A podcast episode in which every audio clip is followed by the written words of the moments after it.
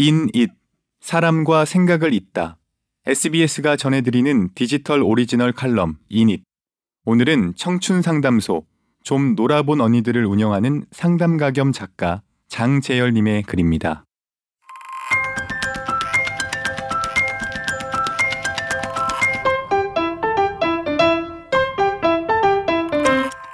세상의 어른, 금쪽이들에게 가장 필요한 것.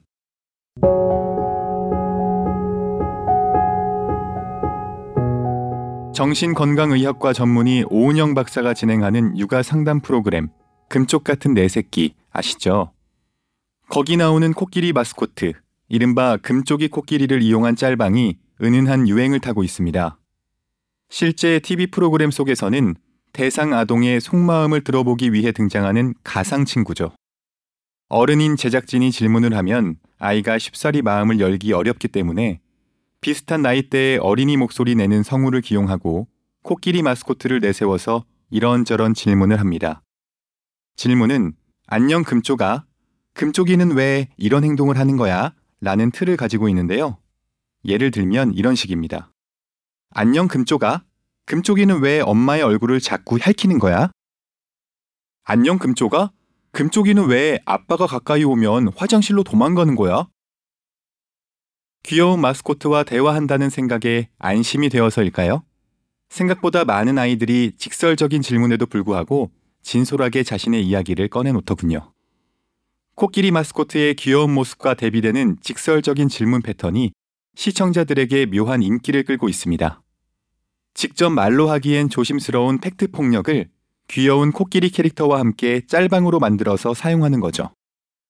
소셜미디어에 다양한 사례가 올라와 있는데요. 한 기업의 팀장은 다른 부서 직원들이 자꾸 자기 팀에 와서 한참 수다를 떨고 가는 걸 보다가 말로 직접 뭐라 하는 대신 금쪽이 프린트물을 벽에 붙여 놓아서 화제가 됐습니다. 이런 내용으로요. 안녕 금쪽아. 금쪽이는 왜 하라는 일은 안 하고 우리 팀에 와서 자꾸 수다를 떠는 거야? 한 중학교 교무실에는 이런 금쪽이 짤방이 포스터처럼 붙어 있어요. 안녕 금쪽아. 금쪽이는 왜 시험 문제 출제 기간인 걸 알면서 노크도 없이 문을 여는 거야? 2030 세대가 모이는 인터넷 커뮤니티엔 새벽 한두 시가 넘으면 이런 짤방이 올라오기도 합니다. 안녕 금쪽아? 금쪽이는 왜 이 시간까지 안 자고 있는 거야? 한 가지 흥미로운 점은 이런 짤방을 올리고 재밌어 하는 향유층이 그 TV 프로그램의 주탁이신 부모 세대나 사례로 등장하는 어린이 세대가 아니라는 겁니다. 청소년이나 청년같이 육아와 관계없는 세대가 이 코끼리 마스코트를 모두 알고 지대한 관심을 보이는 건데요.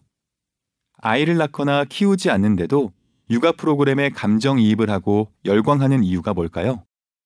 이유는 다양하겠지만 가장 핵심적인 건 어른도 여전히 금쪽이이기 때문일 겁니다. 실제로 상담 현장에서 2030 세대를 만나보면 그들 고민의 시작점은 유소년기의 상처에서 비롯되는 경우가 정말 많습니다. 그래서 저는 집단 상담을 할 때 분위기를 가볍게 할 겸 이런 얘기를 꺼내곤 해요. 오늘 여기 오신 분들께서 다들 20대, 30대라고 해서 꼭 지금의 이야기만 하시지 않아도 좋아요. 아주 어린 시절부터 다 하셔도 괜찮아요. 이야기가 길어져도 괜찮고요. 왜 그 G.O.D 노래 가사처럼 어려서부터 우리 집은 가난했었고 어머님은 짜장면이 싫다고 하셨고 이런 식으로 그냥 쭉 이어져도 괜찮아요.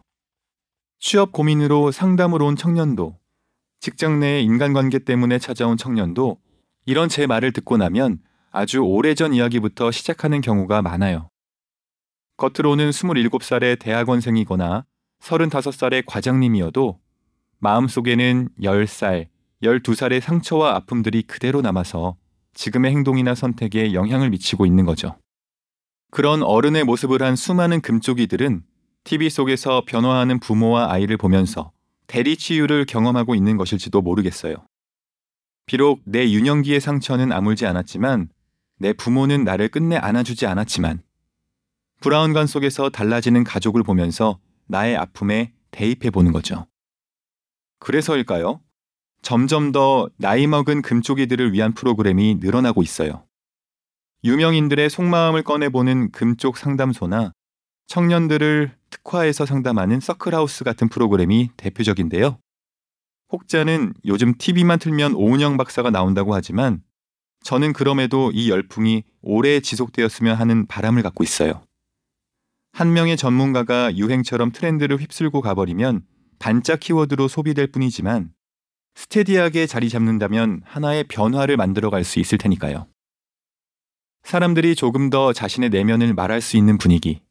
그게 부끄러운 일이 아니라는 인식의 변화 같은 것들 말이죠. 지금 나도 어른 금쪽이가 아닐까 하고 생각되는 분들이 있다면 내 주변에서 금쪽이 코끼리를 찾아 조금씩 내 마음을 꺼내보면 어떨까요? 경청할 준비가 된 가장 안전한 주변인 말입니다.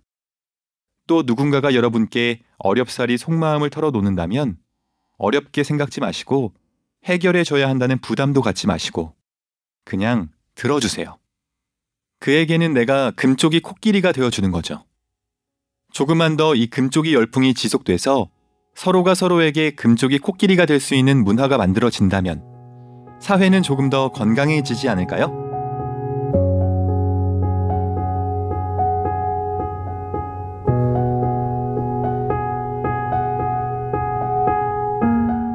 여기까지 상담가 겸 작가 장재열님의 칼럼, 저는 아나운서 김윤상이었습니다.